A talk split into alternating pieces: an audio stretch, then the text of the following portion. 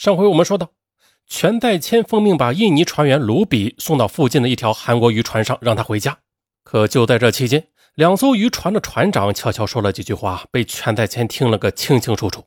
只听呢，崔吉泽对另外一个船长说：“这个无赖卢比敢拿刀和我们对峙啊，中途啊把他弄死，扔到海里吧。”全代谦听后大吃一惊啊，忍不住发抖。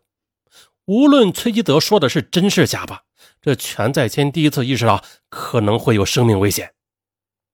而说来也是，就算崔基泽把他们全都杀了，丢在海里，又有谁会知道？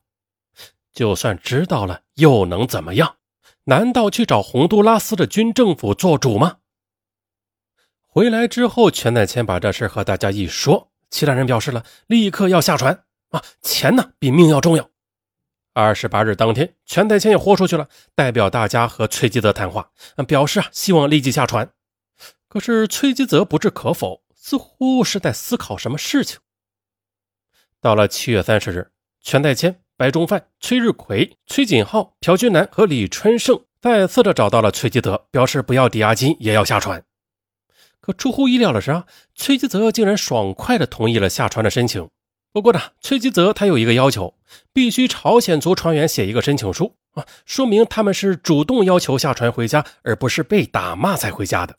对此，朝鲜族船员也同意了啊，反正都要下船了嘛，啊，怎么写还有什么关系啊？于是呢，由李仁熙手写了一份下船保证书，再由全代谦和其他五名伙伴在保证书上签名摁手印。可是啊，拿到这份保证书之后，崔吉泽立刻的露出了一副狰狞的嘴脸。他立刻在保证书上写道：“六名中国人登船之后，不服从船长和甲板长的指示，随心所欲的拒绝工作，并且手握凶器，企图杀害船长，存在暴行，决定驱逐出船。”紧接着，崔吉泽狞笑着说道：“啊，狗崽子们，你们真以为我怕了你们？我是耍你们呢！哼，你们要是说被我打了这才下船的，那我的公司恐怕要处分我啊！而现在嘛，你们说是要主动下船的，没有被我打过。”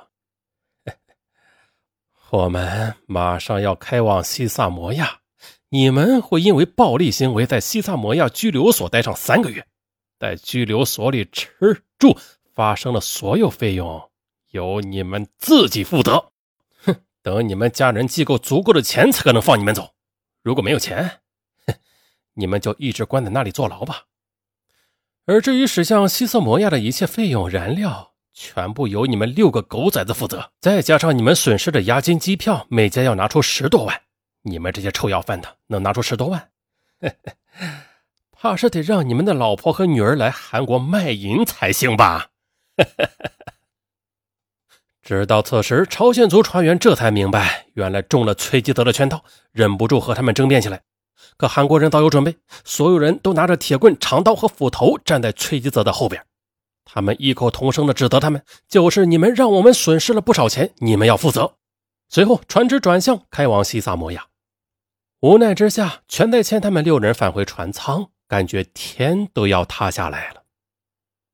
大家又商量了一通，决定再去求求情，不要让他们去西萨摩亚。于是呢，全代谦代表大家去求李仁熙，希望他能帮忙说说好话。可李仁熙却无奈地说：“哎呀，我说话其实也没有用了。”还是你们自己去说吧。今天船长凶恶的对我说：“要是我再敢帮你们的话，就让我也关进西萨摩亚的拘留所。”嗯呐，我自己也有老婆孩子，要是你是我，你还能怎么做？无奈之下，全代谦又拿出两盒珍贵的安宫丸，据说是朝鲜族的神药。拿着这两盒神药，他敲响了崔吉泽的门。全代谦诚恳地对崔吉泽说：“我老母亲有病。”还有三个孩子要我抚养，都是靠我一个人。我们都是农民，十几万的债务的话，我们真的一辈子都还不清。真那样的话，就等于是要了我们的命了。大家都是同一个民族啊，说着同一种语言，你们何必对我们赶尽杀绝呢？两万元的押金我们也都不要了，我们只希望你能让我们像印尼人一样自己离开就行了。请你不要送我们去西萨摩亚蹲监狱，好不好？求你了，可崔吉泽面无表情的说：“我会考虑的，你先回去吧。”可就在全在谦前脚刚走出船长室呢，崔吉泽后脚就把两盒安宫丸给扔了出来。看来求情是没有用了。就这样的，七月三十一日和八月一日两天，船仍然是笔直的向西萨摩亚开去。韩国人一定是要他们坐牢了。八月一日晚上十点，灰心丧气的白中范拿出几瓶珍藏的烧酒啊，六个人痛饮了一番，逐步的都陷入了醉酒的状态。他们纷纷的诉说着自己家的困难，十几万是绝对拿不出来的，借也借不到。如果去了西萨摩亚，他们拿不出赎金，那恐怕就只能坐一辈子牢了。想想都害怕。而更重要的是，全在谦曾经听说过，曾经有中国船员被关入海外监狱，因为没有钱赎出，被看守和犯人百般欺负和殴打，不到一年就送了命，连尸首都没有找到。这越想越让人恐怖。白中范愤愤地说：“韩国人这么做。”不就是想让我们死吗？他们这也太狠毒了吧！不知道是谁将酒瓶子重重的扔在地上，大声喊道：“他们让我们死，我们就偏不死。就算是死，也要拉几个垫背的。我们要先把他们给杀了。”哎，就这一句话呀，立即得到了其他人的认可。呃，对对对，反正我们也活不了了，不如先杀了他们。这些韩国人都不是好东西，都他妈该死！带着酒劲儿，这个血腥的建议瞬间的就被大家给通过了。紧接着，六个人草草的制定了杀人计划。计划如下：由全在先出面，把韩国人一个个的引诱到操作室，其他几个人则拿着鲨鱼长刀埋伏起来，将他们一个个的全部杀掉。这六个人都醉得不轻啊，也没有更详细的计划了，甚至都没有想到杀完人以后该怎么办。全在前又提出，正在操作的是大副李仁熙，这小伙子平常不错啊，没有为难过我们啊，不要杀他。大家都表示同意。韩国人里边也是有好人的，于是全在谦和其他几个人装作是去看李仁熙操作，啊，突然的将他摁倒在地上。哎哎，李仁熙还以为他们是在开玩笑呢。你们你别闹了，我正在操作呢。你看你看这串都要反了啊！哎你你别闹我痒痒你。可在几秒钟之后啊，这李仁熙的嘴巴就给堵上了，还绑成了一个粽子样啊，丢在了一个小小的屋子里边。计划正式开始实行。全在谦首先的敲响了船长的房门，而李春盛、崔景浩和白中范三人则埋伏进了操作室。朴军南和崔日奎二人藏在船员寝室的走廊里，他们拿着鲨鱼的长刀、铁棍和救生斧。由此。便出现了咱们一开始的那一幕。多年之后，全在千回呀，在敲响船长室门的时候，我突然有些心软。崔吉泽吧，虽然他很坏，但毕竟只有三十三岁了，他的孩子应该也很小吧。可是呢，一切都成为过去式。乱刀杀死了崔吉德之后，第二个目标自然就是甲板长江仁浩了。全在前接口，船长有事找你，将睡眼惺忪的江仁浩骗到了操作室。江仁浩刚迈入操作室，突然的一斧头迎面砍来。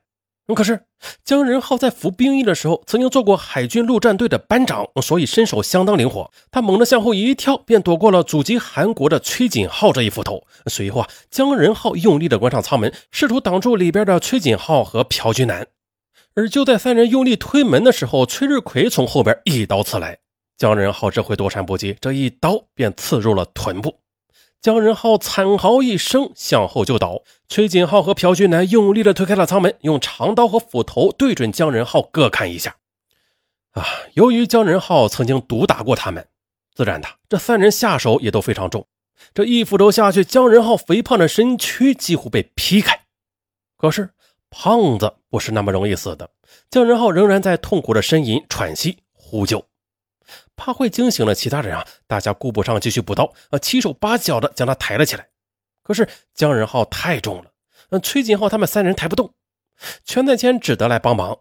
四人合力将还在喘气的姜仁浩丢入了汹涌的大海。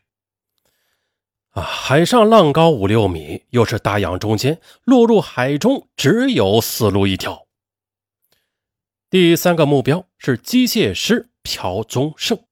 在殴打朝鲜族船员的时候，这朴宗盛吧，他不但不阻拦，而且还推波助澜，在旁边叫好喝骂。